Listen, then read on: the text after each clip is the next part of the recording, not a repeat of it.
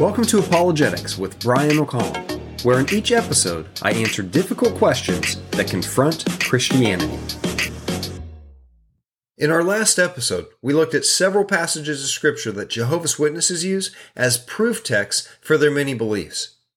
As we saw in that last episode, Jehovah's Witnesses handle Scripture in a way that's similar to children forcing blocks into the wrong shaped holes in the children's block game with tremendous effort, children attempt to force the oval block into the hole designed for the circular block, or the star shaped block into the hole designed for the square block. And this is exactly what Jehovah's Witnesses do with Scripture. They're forcing meaning into the text that simply doesn't exist. Now, to be fair, many of the passages that Jehovah's Witnesses force meaning into, at first glance, are confusing. However, as we saw in our last episode, this is where it's important to use Scripture to help us interpret Scripture. We must use passages that are clear to help us better understand passages that are vague or confusing.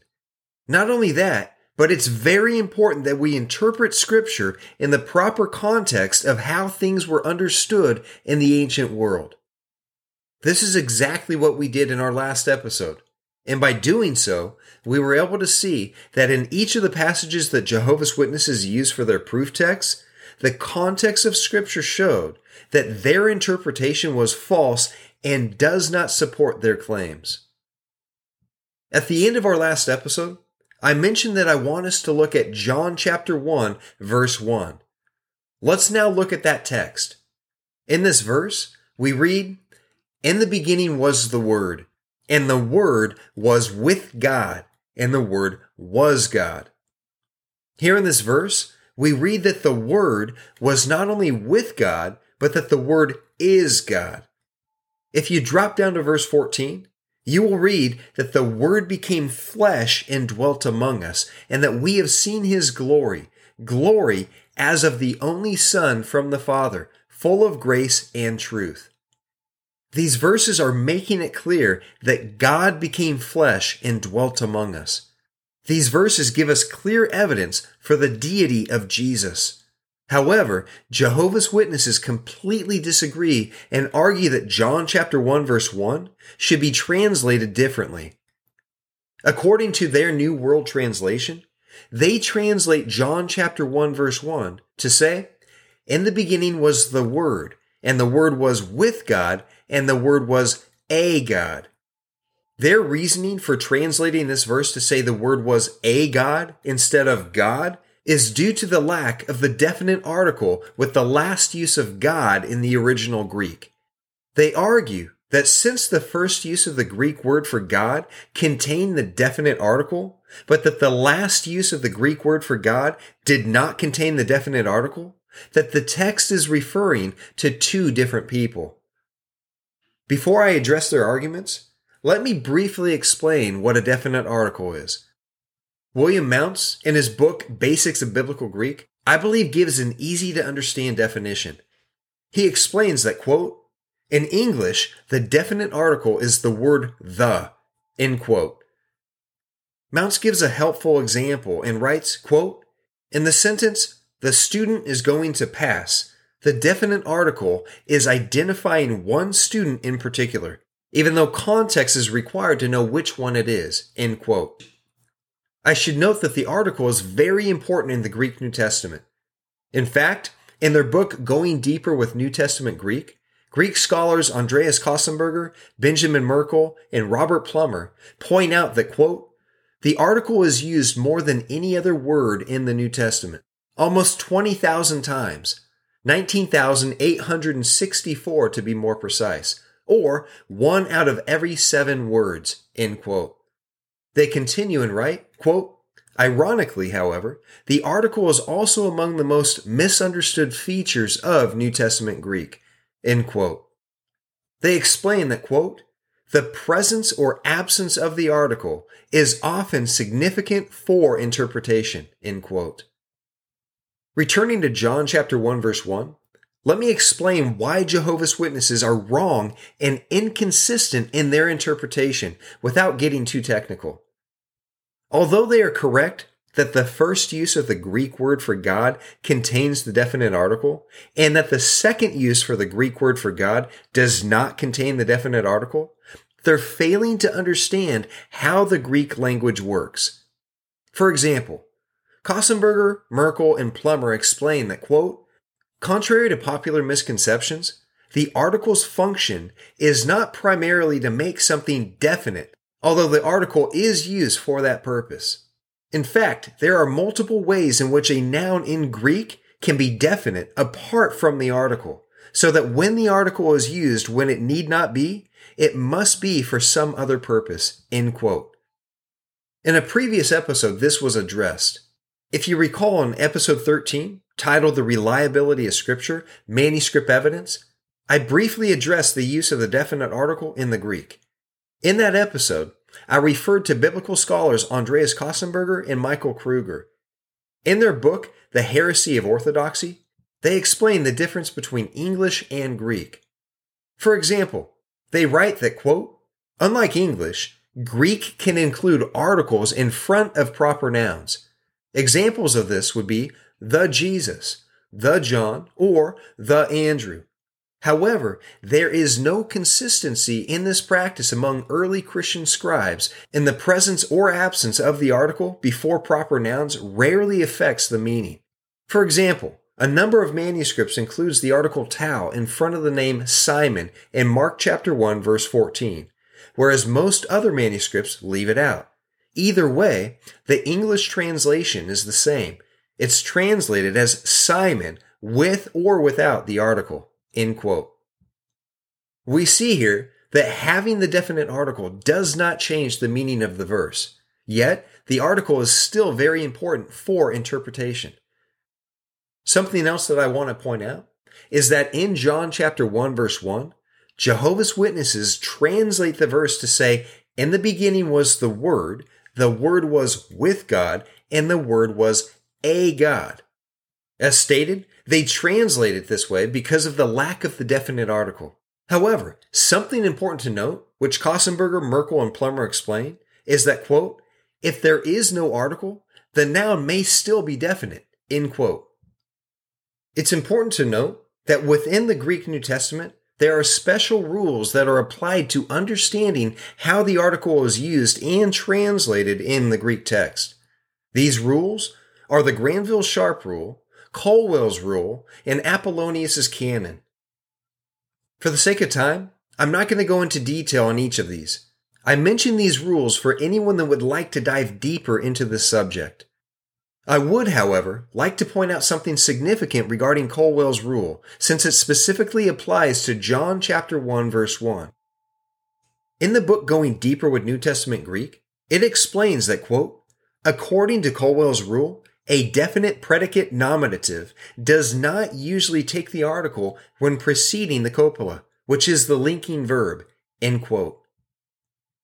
Colwell's rule applies to John chapter 1 verse 1 because, as pointed out earlier, the definite article is missing with the last use of the Greek word for God in John chapter 1 verse 1.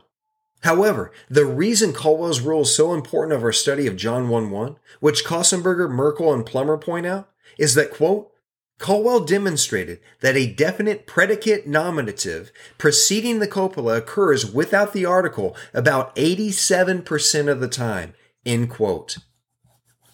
What all this tells us is that John 1 1 is accurately translated as the Word was God instead of the Word was a God because of specific rules in Greek grammar.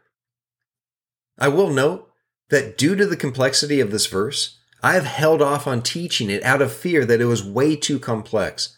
However, this verse is so important that I believe it's worth learning about some of these technical rules and how the Greek language works.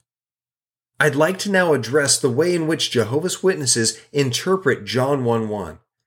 It should be pointed out that they are inconsistent with how they are translating Scripture. What I mean by this is that if the lack of the definite article means that the God mentioned in John 1 1 is a lesser God and just a God and not Jehovah God, then they need to be consistent with how they're translating other verses where the definite article is missing before the Greek word for God. For example, within the same chapter, Jehovah's Witnesses translate several passages to say God, even though they lack the definite article. In John 1 1, they argue that since the Greek word for theos is missing the definite article, that it means that it should be translated as a God instead of being translated as God. However, in verse 6, we read that there was a man sent from God whose name was John.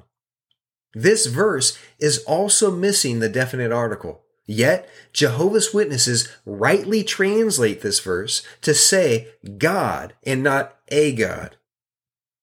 Dropping down to John chapter 1 verses 12 to 13, we read, But all who did receive him, who believed in his name, he gave the right to become children of God, who were born not of blood, nor of the will of the flesh, nor of the will of man, but of God. Both of these verses also lack the definite article in front of the Greek word for God. And if Jehovah's Witnesses were consistent, they would translate these verses to say a God, but they don't. They translate both of these verses to rightly say God, even though they're missing the definite article. Besides these verses that I've just mentioned, there are numerous others, not only from John's Gospel, but throughout the New Testament that Jehovah's Witnesses fail to translate the use of the Greek word for God as being a God, but instead they correctly translate them all as being God. Examples include John chapter 1 verse 18, John chapter 3 verse 2, John chapter 3 verse 21, John chapter 9 verse 6, and John chapter 9 verse 33. Besides the Gospel of John, we also see examples in Matthew chapter 5 verse 9, Matthew chapter 6 verse 24, Luke chapter 1 verse 35, Romans chapter 1 verse 7, Romans chapter 1 verses 17 to 18, and many others. Like I said, Jehovah's Witnesses are inconsistent in their translation of scripture. Although they translate other verses that lack the definite article as being God, they fail to do so in John chapter 1 verse 1. Their failure to translate the Greek word for theos as God has to do not only with their improper understanding of the Greek language, but also with the fact that they are allowing their worldview to affect their translation of Scripture. Besides the issues just discussed regarding the definite article, another argument that Jehovah's Witnesses have with translating John 1 1 as stating that the Word was God has to do with what they feel is a contradiction. For example, on their website under Bible Verses Explained, in an article titled John 1 1, in the beginning was the Word, they write that, quote, the statement that the Word was with God indicates that two separate persons are discussed in the verse. It is not possible for the Word to be with God and at the same time to be God Almighty. The context also confirms that the Word is not Almighty God. John chapter 1 verse 18 states that no man has seen God at any time. However, people did see the Word, Jesus, for John chapter 1 verse 14 states that the Word became flesh and resided among us, and we have had a view of his glory. End quote. In this article, they bring up a couple of very good points. At first glance, what they write makes perfect sense. How could the Word be with God and be God at the same time? This seems to be a contradiction. They then argue that the context confirms that the Word is not Almighty God. Let me explain why their understanding of this verse is wrong and why this verse is not a contradiction. In John chapter 1 verse 1, when it says that in the beginning was the Word, and that the Word was with God, and that the Word was God, the Word is referring to Jesus. Jesus is the Son of God, not the Father. Verse 1 is stating that Jesus was with God the Father in the beginning, and that Jesus was not only with God the Father, but that Jesus is also God. John used the same language that Moses did in Genesis chapter 1 verse 1 when he wrote, in the beginning. The purpose of John doing this was to get his readers thinking about the creation account by God. What's interesting about this creation account is that in that account, we see evidence of a plurality within the Godhead. For example, in Genesis chapter 1, verses 26 to 27, we read the following Then God said, Let us make man in our image, after our likeness, and let them have dominion over the fish of the sea, and over the birds of the heavens, and over the livestock, and over all the earth, and over every creeping thing that creeps on the earth. So God created man in his own image. In the image of God, he created him. Male and female, he created them. Notice that God is speaking in verse 26, and he says, Let us make man in our image. And in verse 27, it says that God created man in his image. In these verses, we see evidence for plurality within the Godhead which is also evidenced in John chapter 1 verse 1. Jesus was not only with God in the beginning, but Jesus is also God, as this verse clearly states. John 1 1 is not saying that Jesus was with the Father in the beginning and that Jesus is the Father. That would be a contradiction. John 1 1 is showing that Jesus was with the Father at the beginning and that Jesus is God the Son, the second person of the Trinity. In the article that I just referenced from the Watchtower, they mentioned that the reason that they do not translate John 1 1 as stating that the Word is God is because, quote, the context also confirms that the Word is not Almighty God. John chapter 1 verse 18 states that no man has seen God at any time. However, people did see the word Jesus. For John chapter 1 verse 14 states that the word became flesh and resided among us, and we have had a view of his glory. End quote. As I've already mentioned, at first glance their arguments seem logical. However, something that I want to point out is that they have taken John chapter 1 verse 18 out of context to force their own meaning. Looking at John chapter 1 verse 18 shows that the watchtower has only given us part of the verse in an attempt to make their argument. The full verse reads, No one has ever seen God, but the one and only Son, who is himself God and is in the closest relationship with the Father, has made him known. The end of this verse, which we just read, makes it clear that Jesus, the Son, is God. However, in an attempt to force their heretical teaching, they ignore that part and they write that since no one has seen God and since the Word became flesh, that it means that Jesus cannot be God. Yet the context of not only these verses, but all of Scripture shows that these verses are saying that no one has seen God the Father but that God the Son has made him known. A major problem for Jehovah's Witnesses translating John 1 1 as stating that Jesus is a God is that this introduces polytheism, which scripture clearly shows is unbiblical. In previous episodes, when addressing Mormonism, I addressed the fact that the Bible rejects polytheism.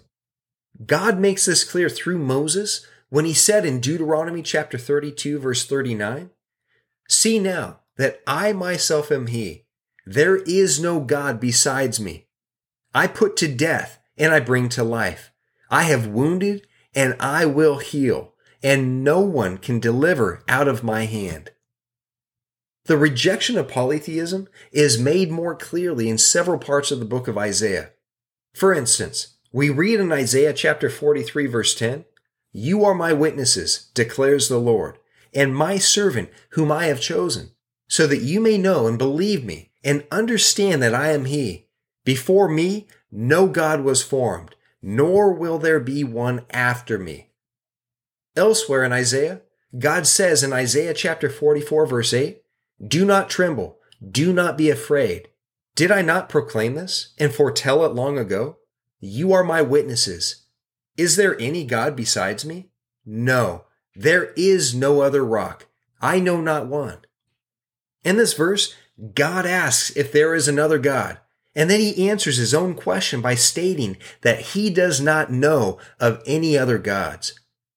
God's not saying that he's unaware of whether or not there's another God, as though he's leaving it open for the possibility that there might be another God. He made that clear in Deuteronomy chapter 32 verse 39 and Isaiah chapter 43 verse 10. He also makes it clear in Isaiah chapter 45 verse 5 when he says, I am the Lord and there is no other. Apart from me, there is no God. These verses make it clear that there is no other God besides God. Therefore, the Jehovah's Witnesses are wrong by stating that Jesus is just a God and not God. The Christian view of the triune God is the only view of God that aligns with Scripture. There is only one God, but that God is in the form of the Father, the Son, and the Holy Spirit. So let me bring everything together. Throughout this series on Jehovah's Witnesses, we learned that Charles Taze Russell founded the Jehovah's Witness faith and taught people that if they ignore his books and try to just read the Bible, they will fall into darkness. But that if people ignore the Bible and only study his books, then they will be in the light. We learn that the Watchtower claims to be the mouthpiece of God. However, we saw over the course of several episodes that not only was Charles Taze Russell a false prophet, but so were several other Watchtower presidents. We learned that the origin of the Jehovah's Witness theology, which rejects the deity of Christ, doesn't date back to 1870 with Charles Taze Russell. It actually dates back nearly 2,000 years to the 4th century and comes from heretical teaching known as Arianism, named for Arius, who was a priest in North Africa. Arius claimed that Christ was created by God and therefore not deity. His heretical teachings were condemned at the Council of Nicaea in 325 AD, where over 300 bishops attended. Many other topics were covered, but we also learned that although Jehovah's Witnesses deny that the doctrines of the deity of Christ, the Trinity, the Holy Spirit, and hell are taught in the Bible, we saw that these doctrines are undeniably taught throughout Scripture. At the beginning of our series on Jehovah's Witness, I asked the question Are Jehovah's Witnesses are brothers and sisters in Christ? Sadly, we've seen through these many episodes that they are not our brothers and sisters in Christ. Jehovah's Witnesses are members of a religious cult and they worship a different Jesus than the Jesus of the Bible. Now, I will note that the Jehovah's Witnesses that I have personally interacted with have been loving, kind, and sincere people. But even though they talk about Jesus and the Bible, they are not Christians. As I've already pointed out, the Jesus that they are talking about is not the Jesus that saves. It's a different Jesus. Sadly, Jehovah's Witnesses are being deceived by Satan. In fact, 2 Corinthians chapter 11 verse 15 warns us that Satan's servants also masquerade as servants of righteousness. So what does this mean to us? Well, we need to know what the Bible says so that we can share the truth of scripture with them. We need to obey God's command in 1 Peter chapter 3 verse 15 that tells us to sanctify Christ as Lord in our hearts always being ready to make a defense to everyone who asks you to give an account for the hope that is in you, yet with gentleness and reverence. We also need to remember that people come to faith by hearing scripture. Romans chapter 10 verse 17 tells us that faith comes from hearing and hearing by the word of Christ. And lastly, we need to be in prayer for them remembering what 2 Corinthians chapter 4 verse 4 says, that the God of this world has blinded the minds of the unbelieving so that they might not see the light of the gospel of the glory of Christ, who is the image of God.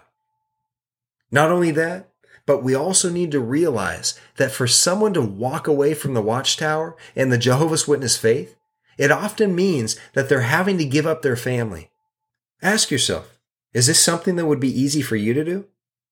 The answer is no. So, with that understanding, be in prayer and let Christ shine through you to the Jehovah's Witnesses that you come in contact with. The best way to minister to Jehovah's Witnesses is to know your Bible and to love on them. Be willing to talk to them about their faith. Ask them questions.